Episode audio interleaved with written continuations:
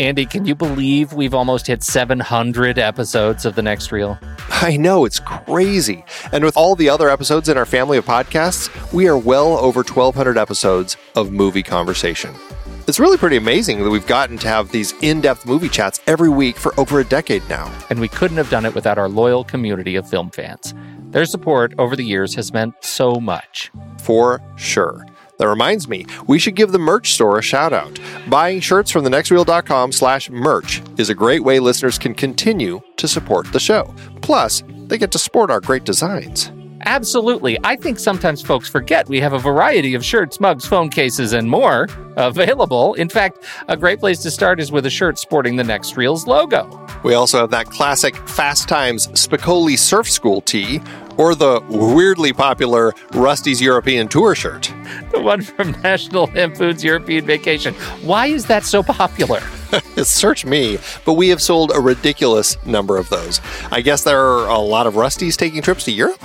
We're always adding new designs based on movies we've covered, like our brand new design for a streetcar named Desire, featuring a streetcar named Desire. So if you want to rep your love of TNR and films, head to thenextreel.com slash merch. Every purchase helps us continue to have these weekly in-depth conversations. So visit thenextreel.com slash merch today. And as always, thanks for listening and being a part of the Next Reel community. We've got lots more great movie chats coming your way. It's hard to believe we have been having in depth weekly conversations about movies since 2011. You're telling me producing this show week after week is so much fun, but it does require a lot of work behind the scenes. If you'd like to help support our efforts, one easy way is by using our originals page when shopping for books and movies that we've covered. Your purchase is made through our links. Give us a small commission at no extra cost to you and allow us to keep having these great discussions. We covered a lot of great movies that were adapted from other material in season 10. Our originals page at thenextreel.com slash originals is where listeners can purchase the source material behind all our adapted film discussions. It helps support the show at no extra cost when you buy through our links. In our foreign language Best Picture nominees series, we looked at several adaptations, including Z, The Postman Il Postino, Crouching Tiger, Hidden Dragon, and Letters from Iwo Jima. We hit the high seas with In the Heart of the Sea from Nathaniel Philbrick's nonfiction book for our Aquatic Killers series. Eh, definitely a weaker entry in that series. I bet the book is better. Oh, me too. Remember, bonus episodes featured adaptations like Gone Girl, The Russia House, Ivanhoe, The Hot Rock, The Big Heat, and Naked Lunch. Oliver Stone brought not just original stories, but also adaptations like Conan the Barbarian, Scarface, Year of the Dragon, 8 Million Ways to Die, Talk Radio, and Born on the 4th of July. Mary Harron's disturbingly insightful American Psycho was adapted from the Bret Easton Ellis book. You like Huey Lewis in the News? Oh my God, it even has a watermark. And of course, more Stephen King with The Mist, The Green Mile, and The Shawshank Redemption for our King a la Darabont series.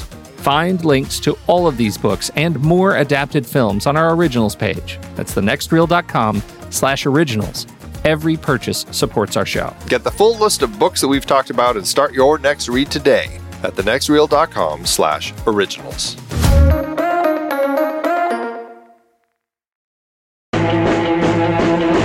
I'm Pete Wright. And I'm Andy Nelson. Welcome to the next reel. When the movie ends, Our conversation begins. Z is over. It's time to sell our eyeballs to the Americans. Maître, j'ai instruit cette affaire et je n'ai pas besoin de vos conseils. Ils ont appris que j'avais des révélations importantes à vous faire. Et en venant ici, une voiture a essayé de m'écraser. All right, Andy, here we are. Z. Z, some say. 1960. Yeah, 1969 political thriller. It's an assassination thriller that is um, uh, i i- between the leftist and the rightists and the military, the gendarmerie. Uh, and it is uh, another in our series of uh, foreign language Best Picture nominees. It is. You're right. This is the second of the films that have been nominated uh, that weren't English language that were nominated for Best Picture from 1969. Costa Gavras' film Z. thing that I learned. I've been re- uh, uh, pronouncing Costa Gavras' name wrong all these years. Always thought it was Costa Garvas. so, step one, the R is after the V. Right. Right. And did you uh, like? I always wondered about his name. I just never did any research into it. But I'm like, what an odd like Madonna type of name to have your name, but it's like a hyphenated name. And I was like, is it is it just Right. his last name, but he happened to have a hyphenated last name? But no, in fact, it's it's uh, his name is. Let's see if I can pr- work on my Greek here. Kost- Konstantinos Gavras. Konstantinos Gavras, and uh, he, I just, I guess, took the abbreviated short version Costa Gavras for his filmmaking work. All right, Andy. So uh, th- this one is definitely it's got a bit different feel. It feels uh, it is uh, definitely taking uh, on a, a really interesting story and presenting it in an incredibly interesting way. When is the last time you saw a movie that opened with uh, any uh, resemblance to real people is intentional on screen? Right? Never. This I thought it was fascinating, and I'm sure I've seen some. Like I, I mm-hmm. couldn't think of what they are, but I had not seen something that just felt so bold and just like in your face. Like, hey, yeah, this is all intentional. All of these references to people, it's all meant to be that way. And it taught me a new word that I feel like I've read before, but I feel like because of the fact that clef is in it, I think I've always associated it with a musical term. Finally, learning that I've been wrong all these years.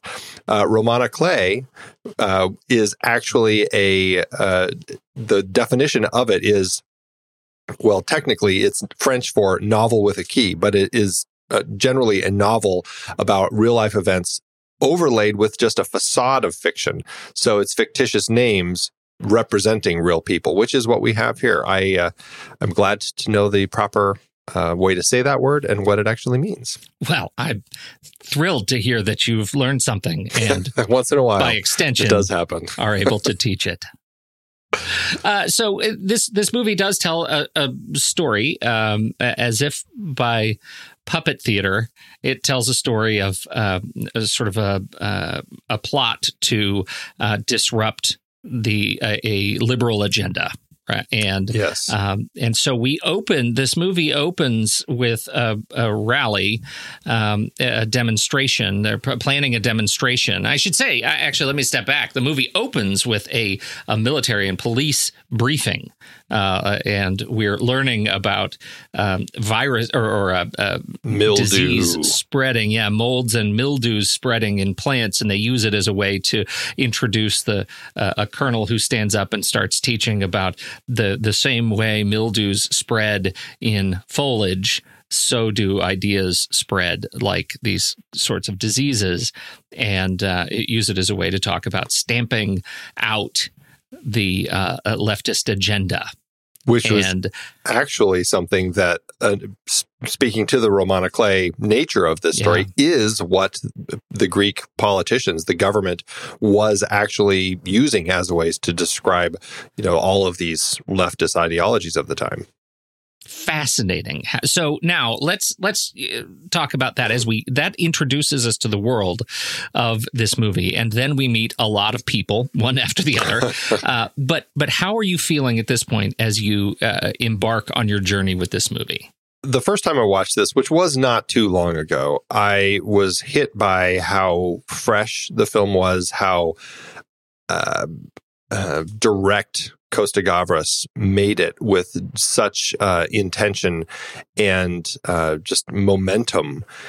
It was, it, it really was just, it, it felt like you know modern filmmaking it like just it was it grabbed me right away like right with the credits the way the music hits and the way that the credits kind of slam in and out and just everything was was just I, I just thought there was such an energy to the film for a story that is all about a political assassination essentially i just i felt like he found a way to grab attention right away and created this story that just uh, I mean, it was really a fascinating journey through watching how things played out over the course of this, uh, you know, the build up to the, uh, I, I guess we're calling it an assassination attempt, although I don't think it was, or murder, although I don't think it was uh, intended necessarily to actually result in death. I, I'm a little not sure about if there if it was intended or not.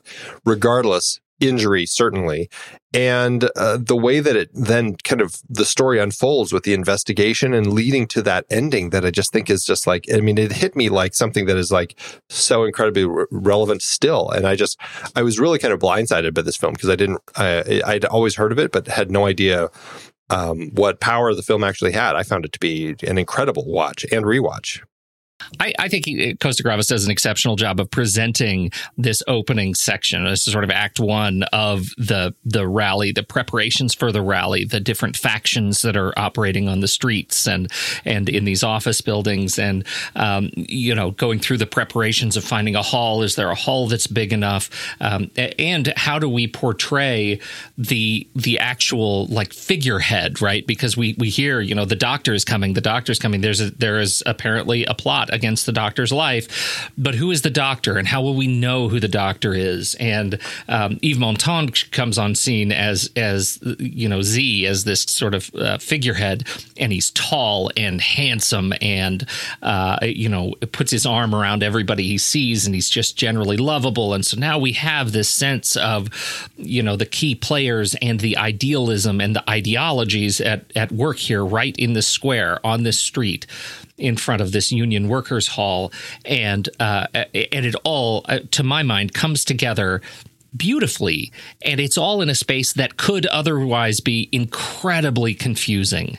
Uh, they're all wearing the same thing right? Besides the the military police um, you know everybody else on the street is they're they're wearing the same thing. They're just angry at each other. And yet i felt like i never lost sense of space. I never lost sense of character in terms of who was who and and what they were ultimately trying to silence and what and and um, you know in reverse what they were ultimately trying to voice. I thought that was beautifully portrayed.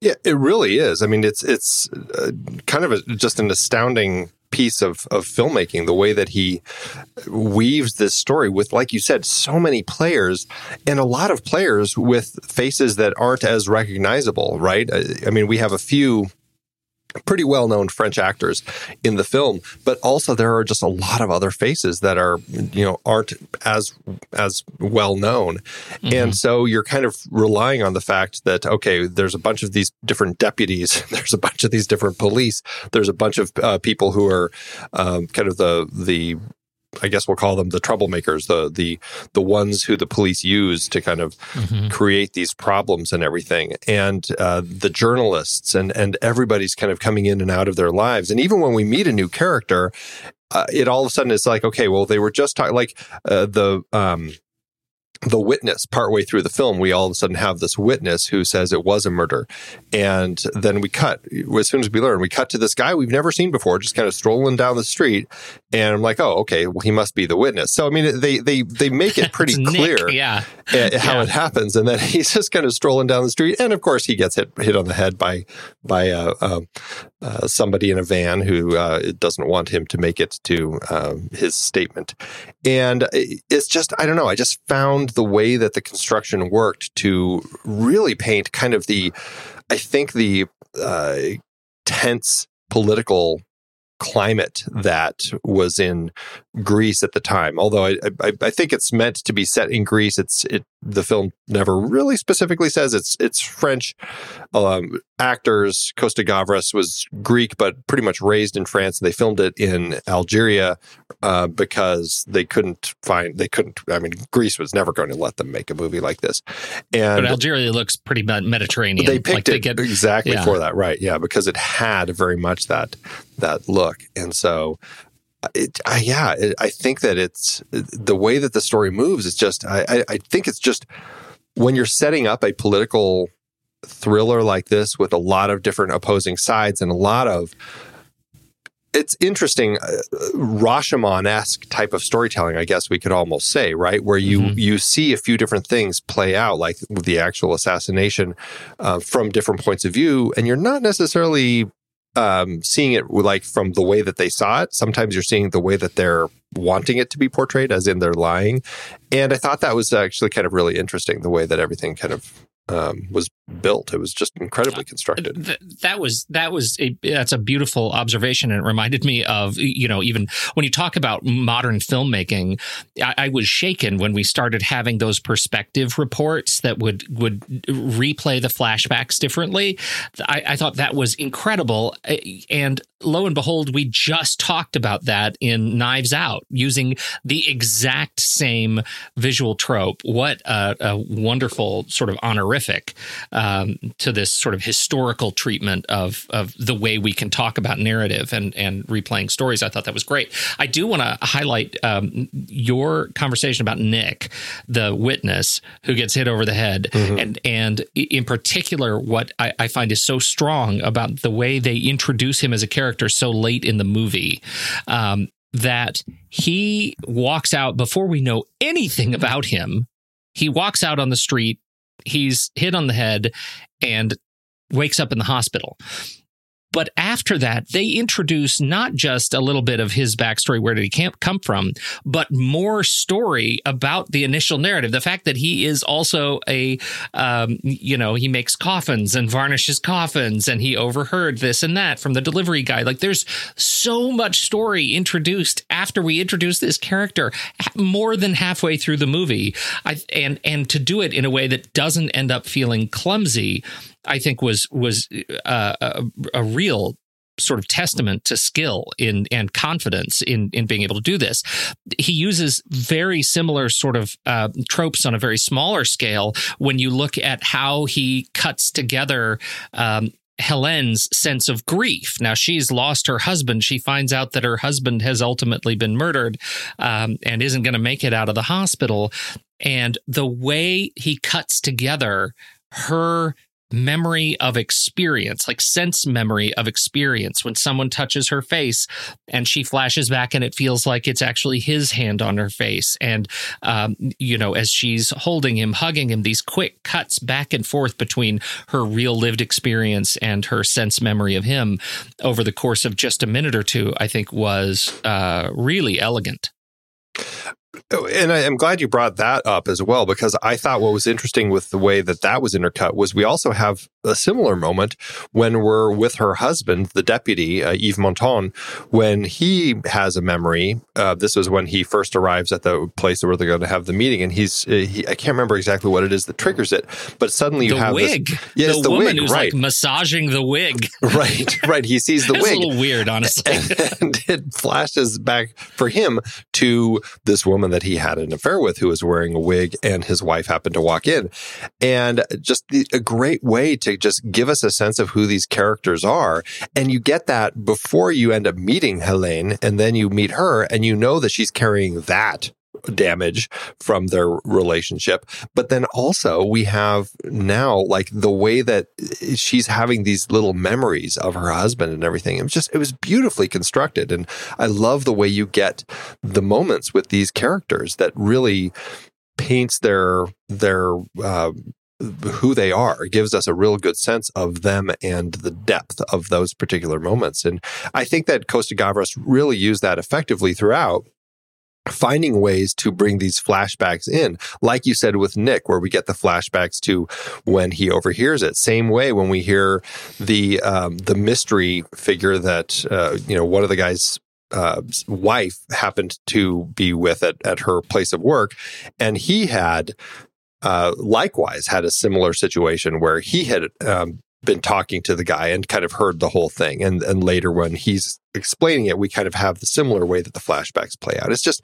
it's really sharp filmmaking. And it just I, I just think it it works so well in context of the style of film that is being portrayed here. Uh, uh, just while we're on the subject of Nick in particular, uh, as played by George Georges Géret, uh, who is great, the tone changes in the movie with his introduction a little bit. And maybe it's not over the, the entire film because I still think, you know, when wherever we're in the, um, you know, in the space of Jean Louis Trintignant, um, you know, the, the prosecutor, um, I feel like it's still a, a really so, sober portrayal of the investigation and the pressures that he's under, you know, trying to walk both sides of this particular, um, uh, this particular issue.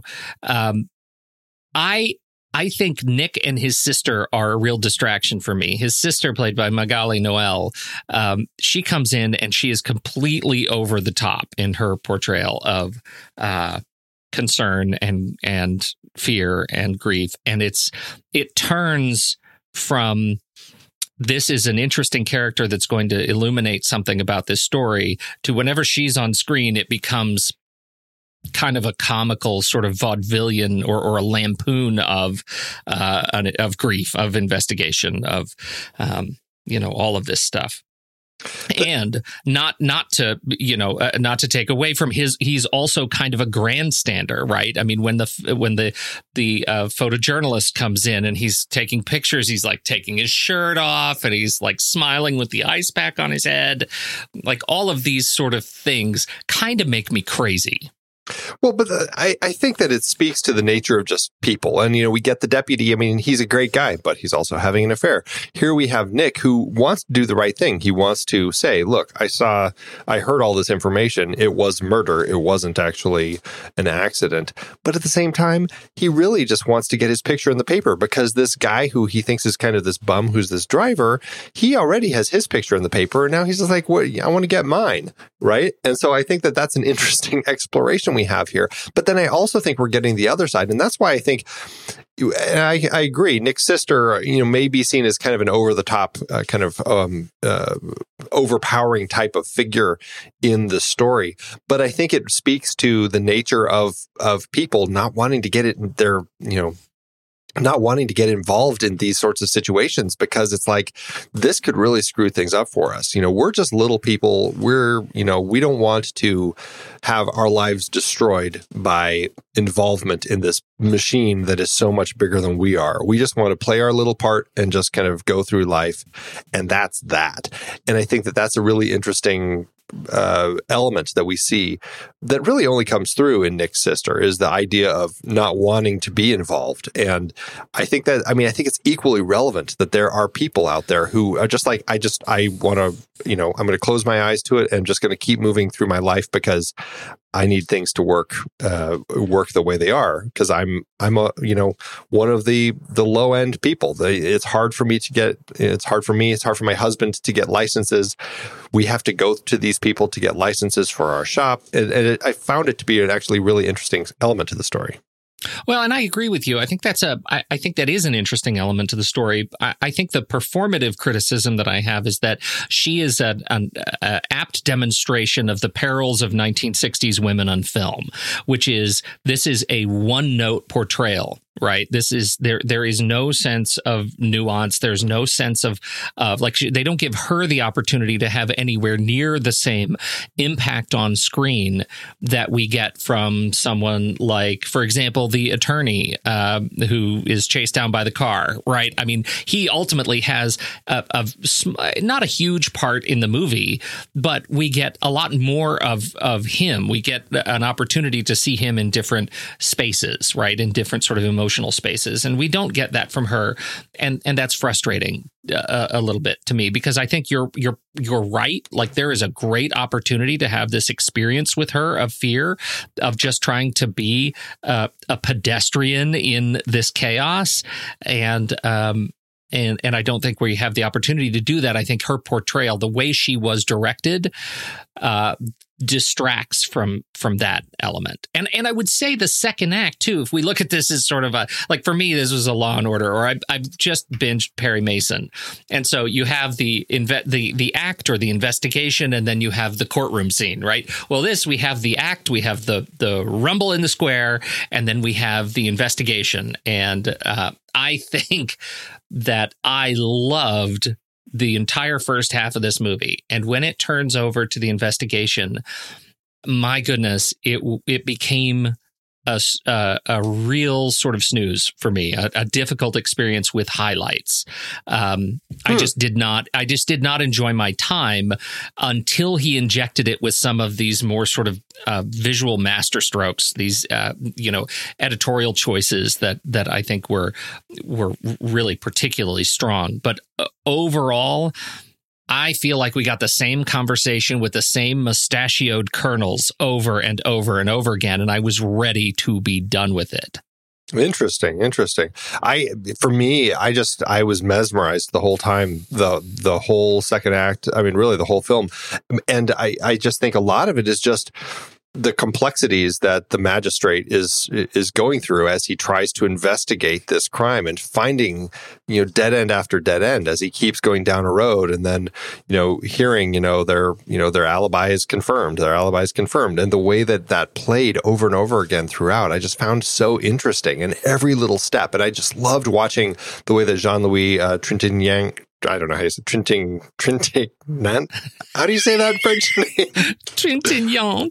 Trintignant. Trintignant. Trintignant. Jean Louis yeah. Trintignant. it's very, it's very good. French. Whew. Yeah. I, I love watching him throughout because the way that he observed and then you could see in his eyes little glimmers when he started latching onto things and I, I loved when he would catch lines that people would repeat or those different elements. What is the he, line? It's your favorite line. Lithe and it, something something. Yeah, lithe and fierce like a tiger. I just thought yeah, that was like great. you. It's yeah. just like me. That's right? going to be on your headstone. That's all that will be on my headstone. Uh, the uh, but I loved the way that that he latches onto things like the the little communist thing that he latches mm-hmm. onto with Vago and finds these little things that he can kind of grab. And that's why I really enjoyed watching the second half because I just found him and his investigation, the way that he started piecing this together. Cause I mean, it's, it is everybody lying, right? Mm-hmm. Except for people who are really kind of on the deputy's side and, and watching. Uh, but then even then, he, as we learn, he has to assume that there is a lot of lies coming from their side too, which I found really interesting. The way that he's trying to kind of piece everything together. And so the, yeah, as yeah. as the story builds and we get to like that master stroke editing where we have uh, just the kind of the final kind of round of everybody coming in and he, and he's kind of um, the last bit of people coming in and then all the accusations of everybody going out. I just found the editing there just brilliant. The way that everybody like he's just totally disregarding the attorney general and he's just accusing everybody of murder and just like like like I don't know. I just felt like the film just kept building and building, and for me, it worked incredibly well. I just I yeah, couldn't get over it, how smart it was. Well, and I would I would agree with you. Like the last fifteen minutes of the film was fantastic, and those accusations, and you, I, I feel like you kind of sped by the secret meeting with the district attorney or the attorney mm. general, yeah, right, right, where right. he comes in and they take him into that incredibly sort of um, like that that courtroom, right, right which mm-hmm. is a, a, space of great power where he's it's it's his home turf, and he sets the sets him in one of the sort of peripheral seats, and the attorney general stands in the middle, and and essentially essentially gives him the offer he can't refuse, right? Like you're you are meddling with the primal forces of nature, Mr. Beale, and I will not have it seen, right? I, I, felt like that was fantastic and subversive. And and some of the challenge I have with the second act is the fact that, you know, you are when you have hitched your wagon to this particular horse, right? To telling a real story with fictitious names. And in this case, the story of the murder of Grigoris Lambrakis just you know six years before um, you you have to do due diligence and put all the people that you're ta- that that that sort of were in there in that the real life scenario you've got to find a way to shoehorn them in to demonstrate the level of corruption that they're dealing with, which is extraordinary. It's so extraordinary that you think, my God, it is beyond cinema. Like if you were sitting down to write a screenplay, you would not have this many villains, right?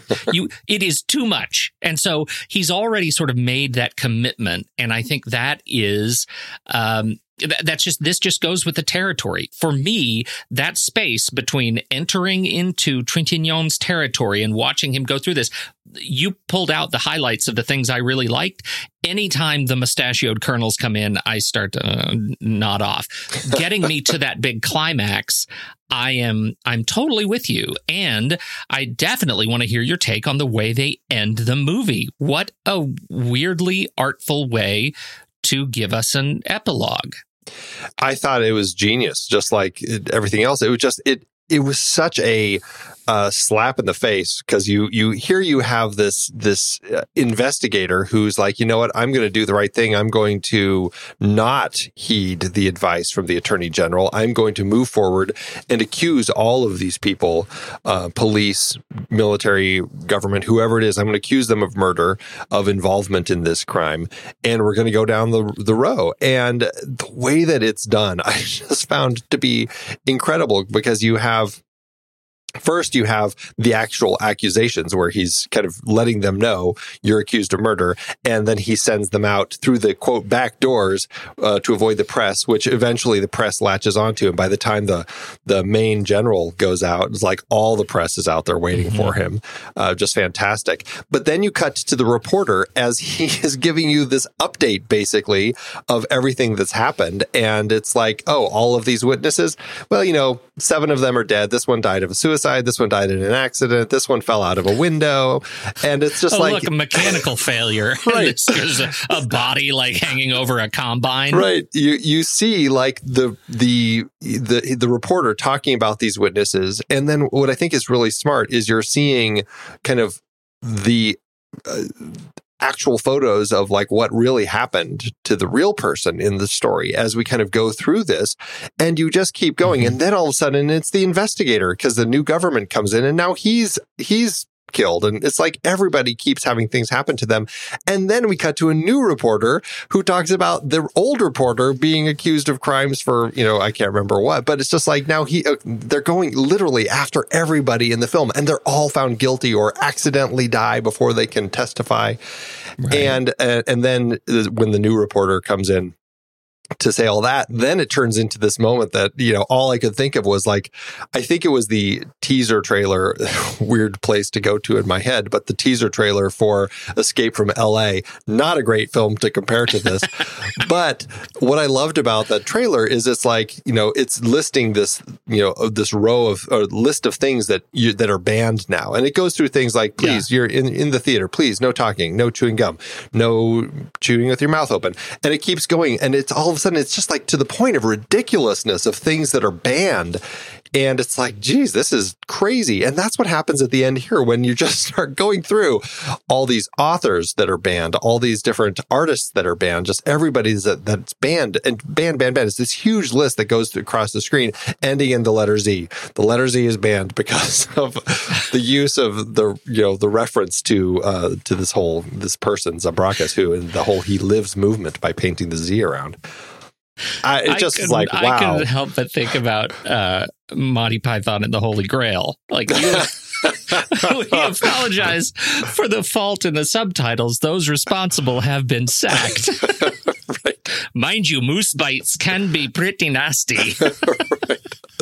Uh, those uh, responsible uh, that, for sacking have been sacked. Have been sacked. Right. Exactly. That's the reporter twist at the end, which I thought was so funny eh, unintentionally. Like, I get it. It was a great twist to have a new reporter's voice come in as the old reporter. It was, it was um, for leaking or publishing official documents. That's why he yeah, went to right. prison, yeah. uh, that reporter. It was, uh, yeah, I'm that, I, I thought that was a great, a great way to end it and deeply sad, right? That, oh, absolutely. you know, as they start talking about other, I was gratified that one of the things on the list that you mentioned, I'd like to call out by name, which is new math. oh goodness! If we could ban new math, oh, that was too funny. anyway, well, move, uh, move to Greece in the '60s. Yeah, right, right, right. They've already done it. All right, they got rid of it. Uh, anybody else in the uh, in the cast you want to call out by name? I think we've we've talked about uh, uh Yves Montand. This is tall and graceful. He's a gazelle. Oh yeah, and it's funny because I, I I feel like like his name is just such a, a name, but I, I, was like, you know, I think I know him more from some songs that he sang because he was very popular mm-hmm. as a singer uh, and an actor. But I think the songs is is what um, I knew him more from. Uh, just just a great uh, personality here, and what a great person to play a politician. And I, for me, the best moment of him in the film is when he goes back out. He's been hit in the head by one of these uh, uh, troublemakers outside. He goes in, he does his speech, which is great. And just as a side note, all of this film felt so much like I was watching you know the United States four months ago, like after the the killing of uh, George Floyd and um, the just the all of the riots and the protests, a lot of the kind of the peaceful protests, and then reports of who are these mysterious figures dropping crate, you know, cr- crates of bricks off. You know, I'm just Yeah. like, wow, this all feels way too real watching this yeah, film. like this is this a movie or a blueprint? Yeah, like right. it was gross. It really was like all the way through the way that the accusations flew at the end. I'm like, I feel like I'm watching a movie that's taking place right now. It's Mhm. nuts. It's crazy. uh, but anyway, Yves Montand, the, my favorite moment was when he comes back out and he's going out to talk to the police officer uh, who, you know, he walks away. I was like, dang, dude. Cold. Um, but then two, like, uh, I guess I'll just call them insurgents, like charge out to to uh, get him. And he just like boldly stands there and walks up to them and is just like, what? Are you going to come? And then these guys like run away. I'm like, God, that was great. What a great moment. Yeah. Before, of course, the truck comes in and hit him over the Yeah. head and kill him. Also, a truck lovingly called a kamikaze. Yeah, right. right? uh, so that that was uh, that was Yago and Vago. Mm, yes. Um, we've got to talk about Vago uh, Marcel uh, Bozzuffi. He is also the the uh, center of what I think was some earned comedy in the movie that I quite liked. When he was actually going to assassinate Nick in the hospital, and he was put in the hospital and has a cast on. We see him because he tries to sneak in the in the door where Nick is is being you know cared for. He sneaks in, but the the photojournalist is there, and they see each other. And Nick runs, and he's running in a robe and his cast on his foot. Runs down the hall with his club cane, gets back into his own bed, and like the doctors are all standing there now, and he's like, "Huh? "Oh no, doctors are here." I mean, I mean, but but it was which I thought and was, the, and was the really funny. like, so you're the one with the heart condition? yeah. no, no, it's my leg. Uh, on this cast that has clearly just been put on. Um, he's he's part of the Goon Squad, and um, he was also in. Uh, um, I think it's Pierre Nicoli in in uh, the French Connection, and uh, you might know him uh, better uh, from his role in the Folles Two. Uh, so uh, he's he's one of those really familiar faces. a really interesting character. I loved that we had these two kind of, uh, I don't know. It just it struck me that it's funny that the the two assassins are Yago and Vago. It's just I, I don't know. know. It just seems like such an assassin thing to have them named so similarly like I that. know, Um, but it's you know, it's meet my cousins Hunter and Killer. right, exactly. uh, I was going more for the this is my cousin Daryl, my other cousin Daryl. Yeah, cousin Daryl, yeah.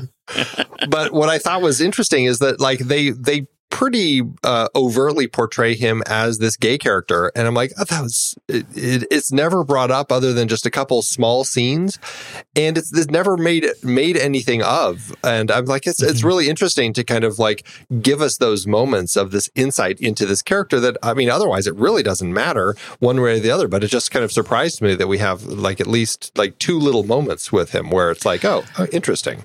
Are you you're referring to the pinball scene as one of them? Well, yeah. one when he's talking to his reporter friend, and he asks him um, as, as he after he, he's another one who just wants the glory of having his name in the paper, just like Nick, which is really funny. Yeah, no, he's an he's Nightcrawler, right? I mean, he's you can tell he's the one who's going to start staging accidents any t- any day now. He's Right. just one step. He's, he's From, right. uh, yeah, he pretty much is yeah. right there until Yeah. he realizes that. Oh, you know what? He's not doing so well. I may not want my name associated, and that's when he That was goes so back. good. He goes back to his reporter friend and says, "Hey, can you pull my name?" And and then as he's leaving, he says, "Hey, are you doing anything?" And, and his reporter friend is like, ah, "You know, I'm working right now. I can't. I can't right now." And he kind of gives him a look and then walks away. Like, yeah, interesting. Yeah. And then we have a scene earlier when he and his buddy uh, Yago are they've they've pulled up behind the police lines, and they're like, "Well, what are we going to do? We can't get through here, the police lines." And then he kind of he, you see them. He's not really paying attention. He looks up, and there's a guy up there who's standing in his underwear watching the crowd and everything. So there's a few little things, but it's like yeah, interesting, odd. Well, and that was thing the, to the- I I couldn't tell what they were trying to get at with the. I want to go back to the the, the uh, uh, pinball thing because you know he gets he finishes that conversation with the with the reporter and he walks out and he goes into like this little cafe game area mm-hmm. and he stands next to somebody who's playing pinball and he puts his hand on top of the the other guy's hand who we think ostensibly is a stranger and starts like helping him push the paddle yeah. like over his hand over his hand and it's a very just sort of gentle like sort of flirtatious touch um, that I thought was a really interesting thing to add. What is the purpose of that with his character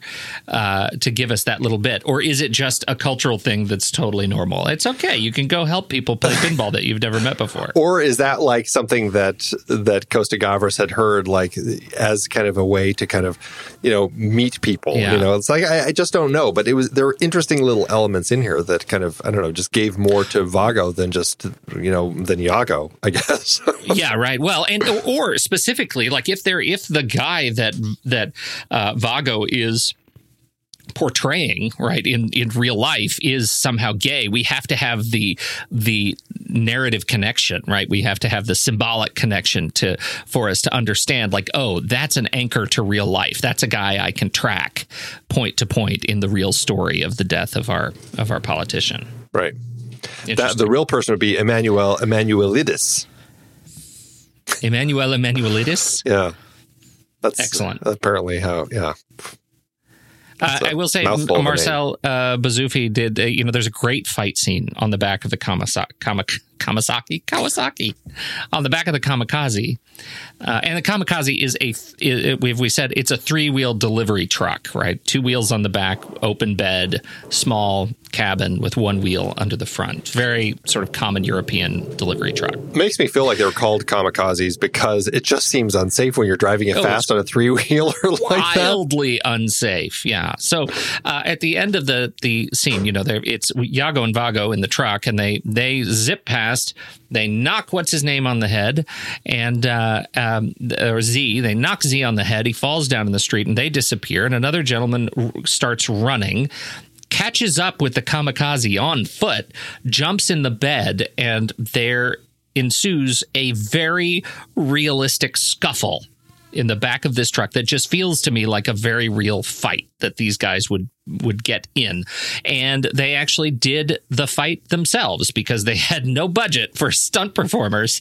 So there they were buzzing down this narrow uh, algerian street um, knocking the hell out of each other in the back of this open bed pickup truck. I thought it was great I did too, I, and and it, speaks to kind of like the documentary nature that the film kind of has sometimes, which also reminded me of the film The Battle of Algiers, another uh, uh, film that has this sort of documentary approach to the way that it's told. And I, I, felt like a lot of those moments that where we were watching these fights, like the fights in the street. I mean, it just they they cast a lot of real people. They had these people where I mean, the director said, you know, they were really getting into it, and I, I think it speaks to the Stanford experiment. Like the people who are dressed uh. up like police really got into it with those batons, and we had to keep yeah. reminding them, you don't really hit people. You don't really hit people because they would get so into it. I mean, when you have hundreds of people in like these crazy situations, you can imagine that it just, you know, you're getting excited and getting into it. But uh, it just comes across, I think. What What do you think of the culture of batons and clubs in the 60s? Like you note, there are no guns in this movie. Right. And yet people are being murdered everywhere. a lot of head hitting. A lot of head hitting. So many head hitting. It is ridiculously easy to kill somebody with a knock on the head is what this movie is demonstrating, right? What's like it does not take much. Well, what's interesting about that is it seems like they uh, the the doctors should probably have a better immediate understanding when they're yeah. looking at somebody clearly hit on the head. It wasn't the curb. it wasn't landing on the ground. right. Everyone's walking around with a club. Hmm. Let's think right. about what could have caused this injury. Totally. If if if everybody has like a shoulder holster with a club under their jackets, like uh, it's just uh, there's they have they've created a culture of threat around a small wooden club or a baton and enormous like sort of it, um, masculinity that comes with it. That it's there was a very strange sequence where all the police have their rubber batons and the camera is low to the street and it's shooting sort of hip level and all of these rows of organized police with their rubber batons are holding their batons in front of their waists and sort of wagging them up and down. Andy, is that not the rubber penis parade? It just I looked like why are these guys like wagging their batons in front of their hips as they are and marching toward the protesters like that was a very strange choice for me to figure that out. Both, what is he demonstrating there? Like, why is that a move that the police make? Uh, and and and why was it important to have on screen? And I just don't know. But it is. Uh, I thought it was really interesting. I don't think I saw it quite as uh, overt as you. I felt like it was a little more just kind of to the side. But as they're walking, it just kind of shakes around. But uh, it definitely is a thing. And well, uh, let me just say this: you will never see it that way again. Well, you're probably right. Thank you for ruining that. You're welcome. I it's it is interesting, and it just I think it speaks to the nature of just the tool that it's uh, you know it's designed to be something that is a very um, a masculine uh, power tool, right? I mean, it's something that you have dominance with if you're wielding it. So it, it makes you the alpha male when you have it there. It so. sure does. you just described it. That's like you just described the tagline to my new film, The Penis Parade. this is why people listen to this show. Thank you and good night. And good night. Oh, jeez. Hmm. Um, speaking to the cast, I think everyone else, uh, you know, I, I, think that they all do really well in their roles. I, I, enjoy them. I did want to just point out Jacques Perrin, who is the uh, the reporter. I it was interesting because I loved that the media here is both portrayed as honest media trying to get to the bottom of things, like trying to portray the actual truths and everything.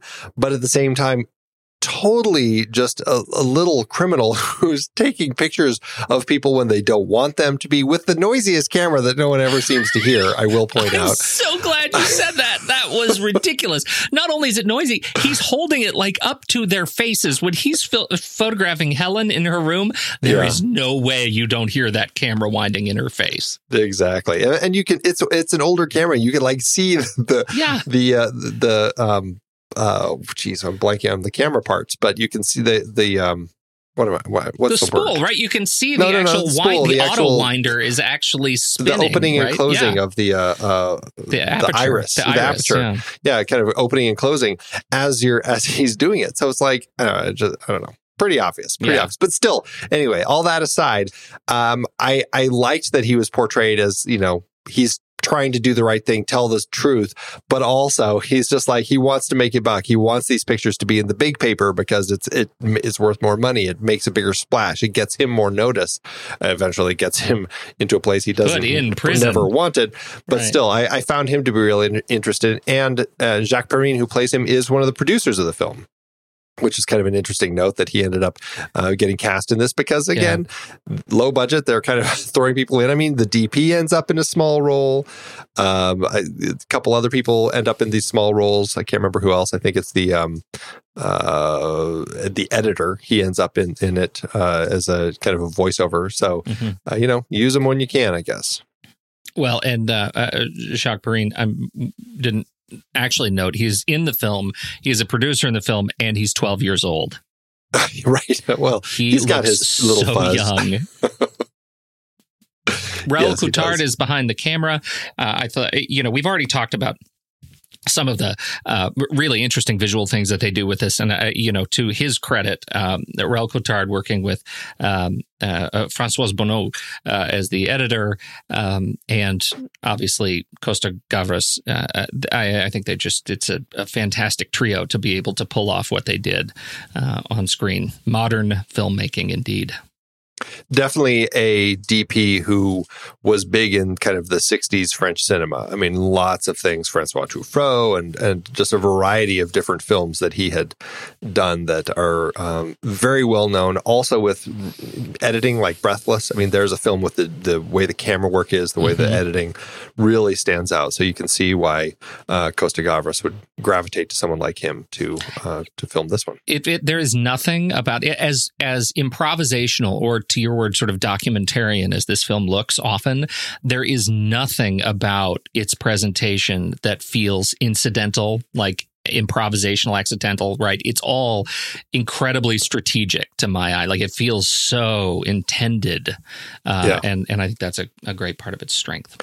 You know, last thing about the, the kind of the cast and the crew, well, a couple last things, but, uh, you know, I think that Costa Gavras, he had said that he really would have loved to get some Greek actors in this, but none of them, because of the story, he couldn't get people who would do it because he knew if they start in this, they would not be able to go back to Greece. They would not be able to mm-hmm. work in Greece. You know, they're, they would be pretty much be persona non grata or be put up, put into a political prison for, uh, for reasons because of what the film is actually saying. I mean, he was, um, I said, you know, a Greek filmmaker, but he grew up and lived in France pretty much his entire life. So uh, I don't think that he had to worry as much as some of these Greek actors. So that's why it's populated with all these French actors and everything. But the composer, Mikis Theodorakis, um, he is is a Greek composer who actually was in a political prison at the time of the making of this film, and uh, Costa Gavras actually sent his wife to talk to him using her maiden name. And uh, he talked to him and he said, you know what, you can use my music. Uh, once, once kind of explained what they were doing, he said, you can use my anything that I have done, you can use. He wasn't in a place where he could actually compose anything, obviously, but he said, you know, if it's something that I have written, you can use it.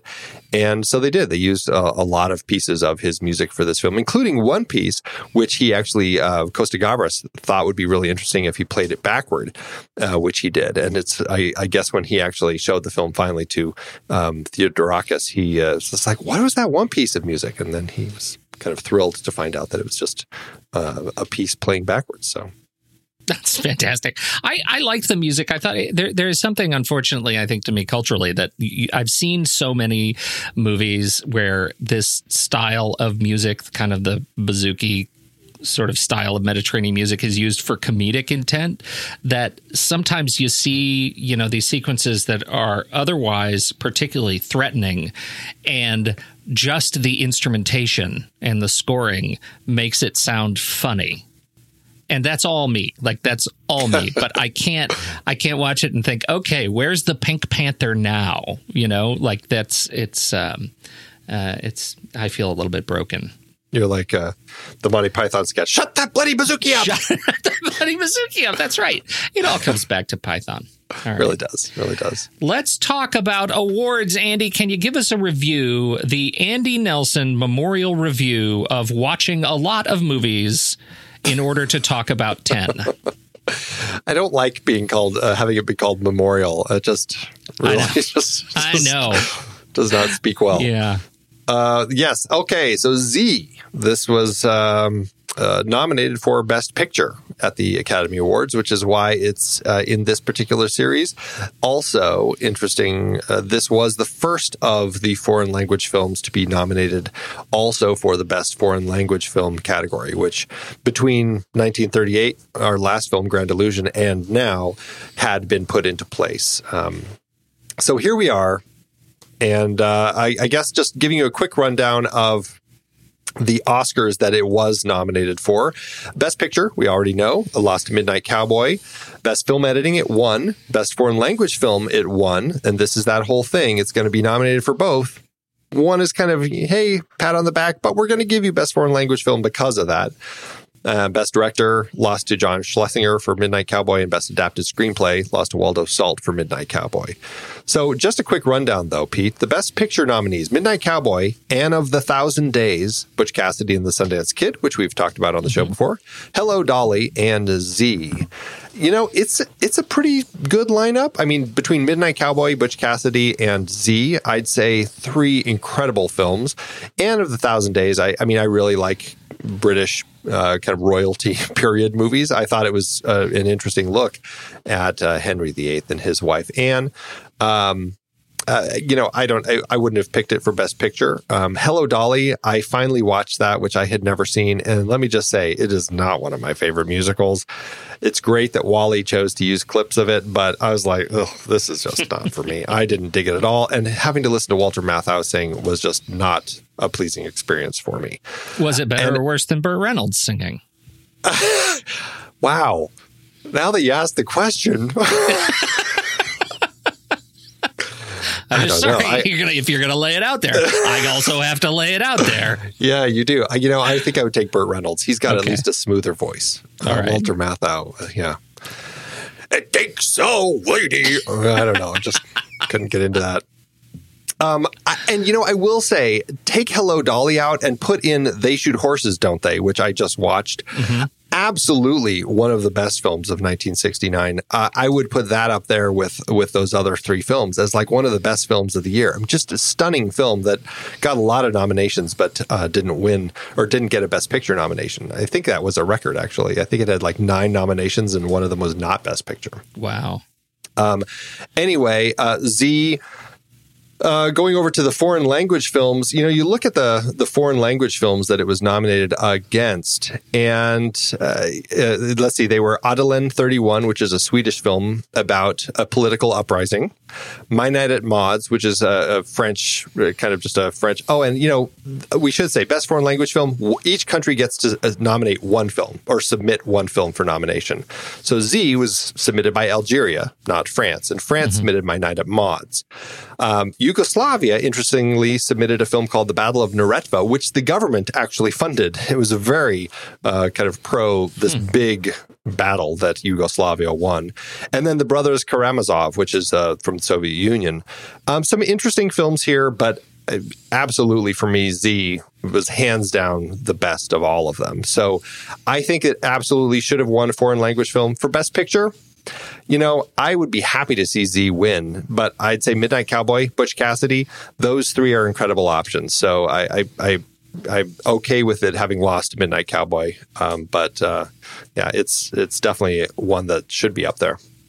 I, I, you know, for me, I think the uh, uh, having seen these three that you're talking about in particular, and my deep love of Butch Cassidy, uh, I still believe Butch Cassidy is is best of the year. But Midnight Cowboy was an exceptional film. Jon Voight, oh my goodness, is uh, um, it's just great. But um, and and I don't. I guess I just didn't have quite the connection. I feel like when the stars fall uh, with Z, it's in that second act. It just doesn't hold my attention the way these other two movies do, uh, and so I could feel the bling, bling, bling, bling, bling. The sad stars well, go out.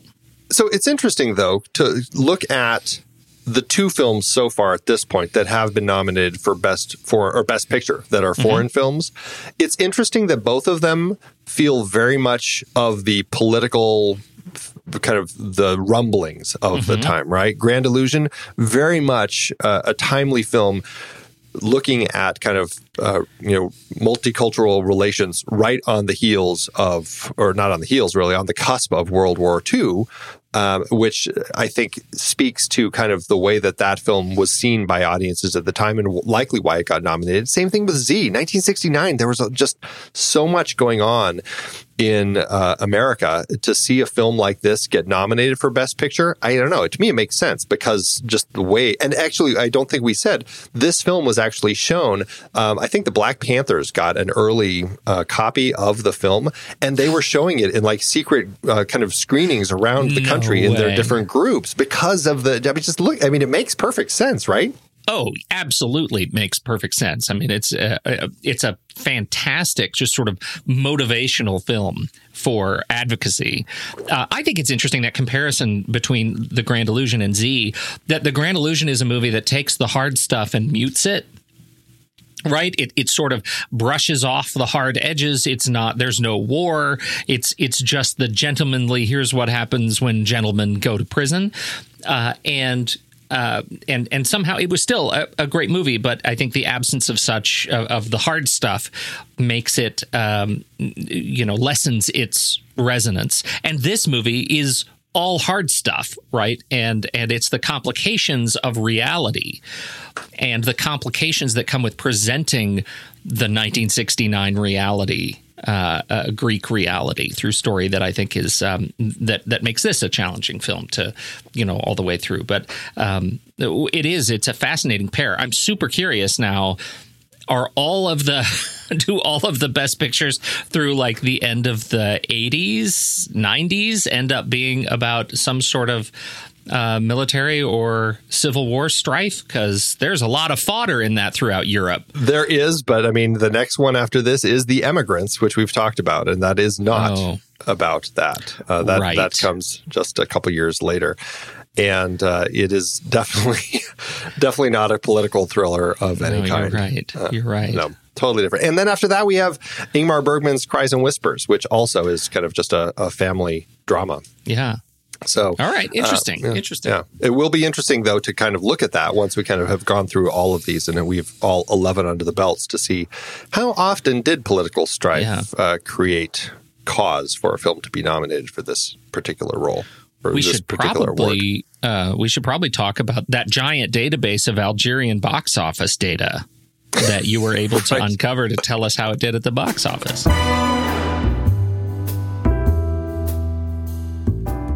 Uh, all we know is that Costa Gavras' film was very low budget. I couldn't find any information for it, unfortunately. Um, uh, so that's that's it. I mean, that's where that's where we are. I can tell you, the movie did premiere in France February 26th, 1969, just uh, a little before, a few months before opening at Cannes in May. It did open here in the States December 8th, 1969, opposite the other fantastic film, They Shoot Horses, Don't They?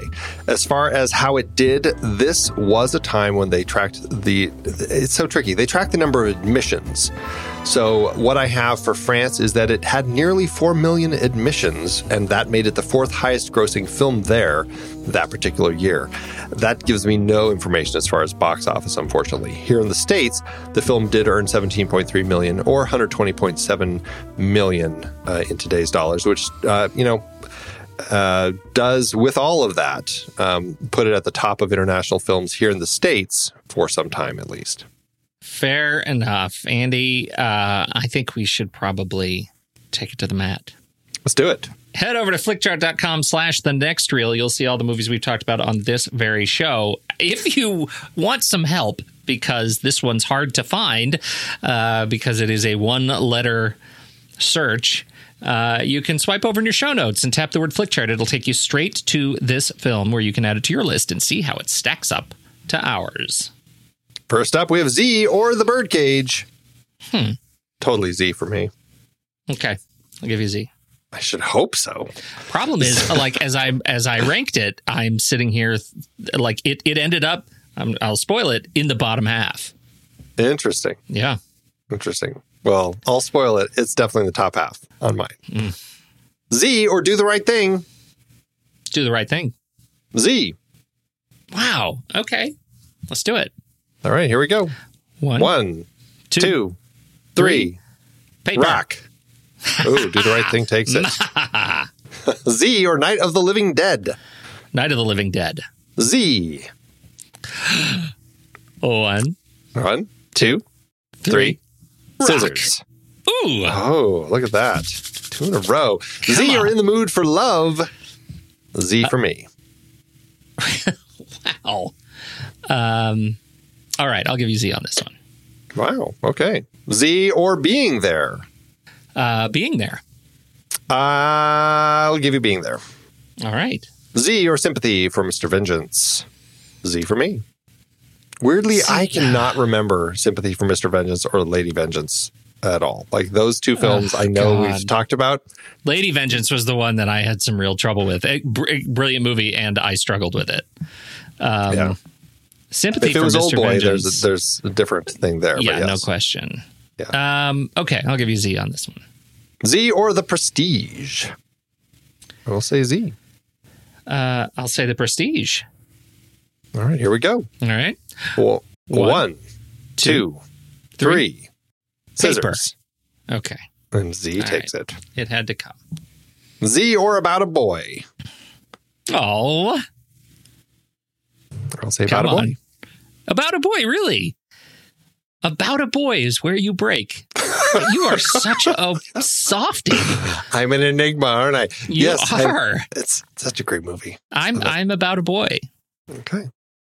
Well, I'm about a boy Z- for the soundtrack alone. There's a lot of reasons to love About a Boy. Yeah. Uh, Z lands in spot 191 on our chart. 191 out of 462. Um, that puts it at about a 59%. Pretty low. Pretty low. But for you, Okay. pretty high, I Well, suppose. well, uh, you know, I it, it ran into a, a, a midpoint block on my list that I have uh, just a lot of love for, and probably irrationally so. But that put mine at the bottom of my list. Um, and you know, once you get there, it sets it up for kind of grim grim pickings. How did it end up doing ultimately on your list? Did it break the top ten? Well, where did it land on yours? Like how? I was, what I, I was doing a dramatic, like, uh, like I was holding back. I was trying to be dramatic about that, and and now you're making me say it.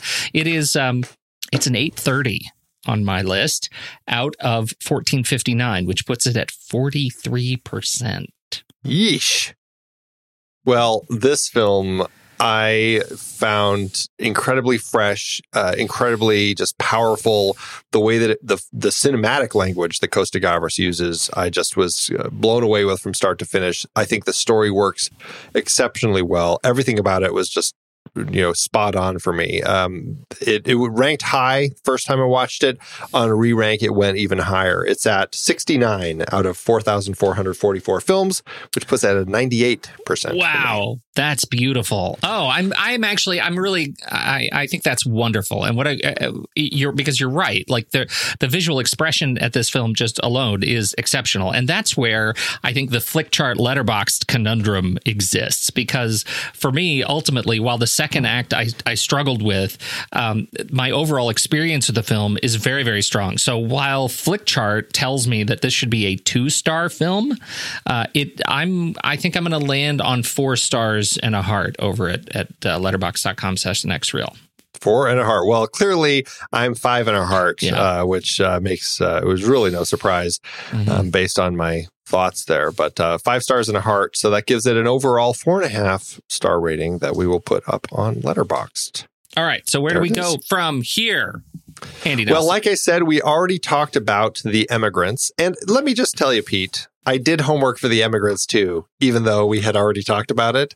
I'm like, you know, I still should be able to watch all those films that uh, that it was up against in the years. This was that mm-hmm. funky one where it was nominated one year for best foreign language film and then the next year for best picture or mm-hmm. vice versa. I can't remember.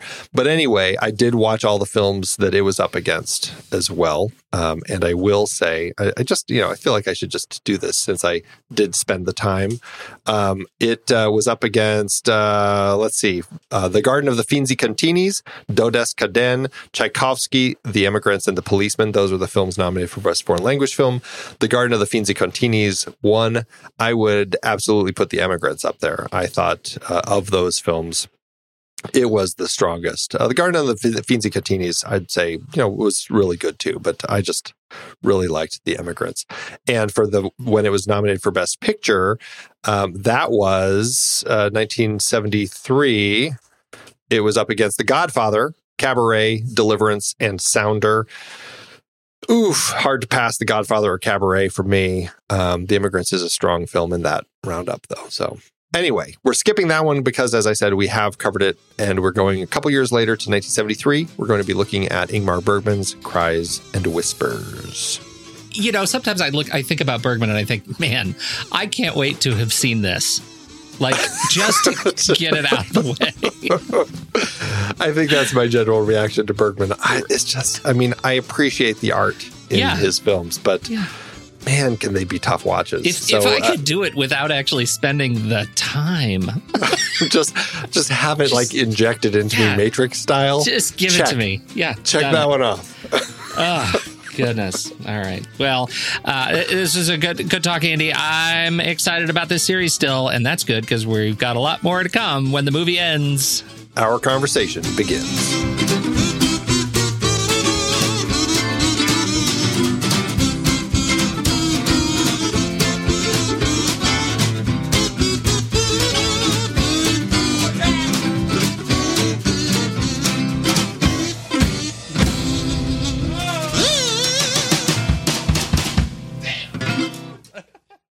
Amazon giveth, Andy. As Amazon always doeth. You know they do. When you find the movie, there are some reviews and people who feel strongly uh, about it. Because uh, we went high, I assume you went uh, low. I did go low. Did right. indeed. Uh, do, do you want me to start? Do you want to start? How you feeling? Uh, I'll start. Uh, Okay. I got uh, I because I couldn't go as low as I would have liked because uh, you know the one stars just there there weren't a lot and a lot of people were just complaining about you know dubbings and stuff. So I went with a two star um, posted by Gary back in 2016. Gary posted two stars and he uh, named his post two stars and his review is did like.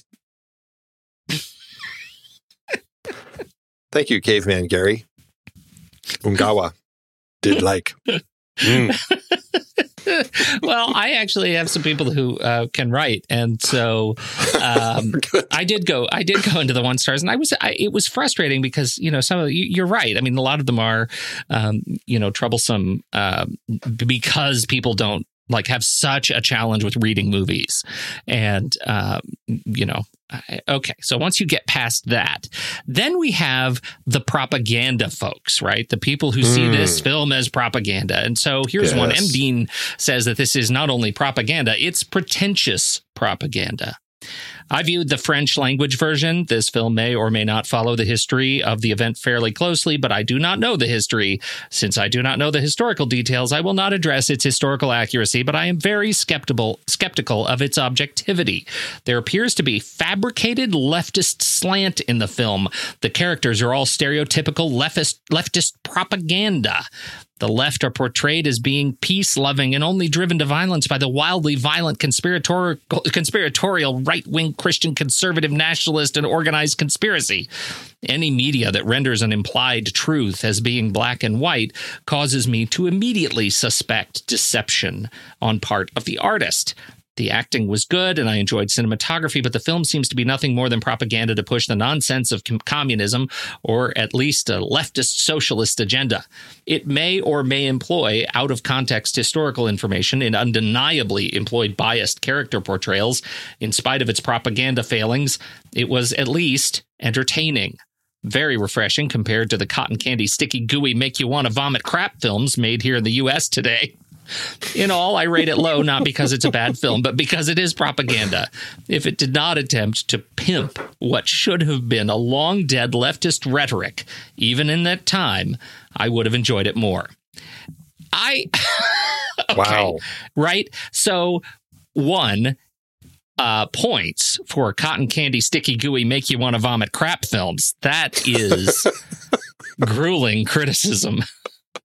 Uh, but- I feel but like I- Roger Ebert coined I- that right. first. It- right.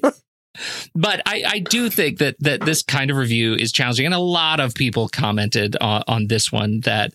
Um, you know that he acknowledges that he doesn't have an understanding of the history and then sees it as propaganda it this film is opinionated by definition, and it takes about 10 seconds to understand that this was made with a particular perspective. So I, I guess you can call it propaganda if you want, but it, it- knowing that going in, uh, it, at least I think helps you have a better viewing of it, uh, knowing just a little bit about the history. So I would say don't listen to Mr. Dean. Uh, watch the movie read the first paragraph of the Wikipedia page and and you'll enjoy it more, I think. First, you already admit. First, you attack me ad hominem by claiming I'm unaware of Greek history. How is that an attack? You already admitted you don't know the history. this is it is a rigorous back and forth in the Amazon comment section. Anyway, I tell you, there's there's a movie in there, Pete. I know, I know. Maybe, uh, it's Argo 2, Andy. Thanks, Amazon. I've been podcasting since 2006. In that time, I've tried countless hosting platforms, but in August 2022, we switched to Transistor to power all of our shows here at True Story FM, and it's been a game changer. I love the Transistor allows unlimited podcasts and storage without extra charges. We can publish so much content, and we do.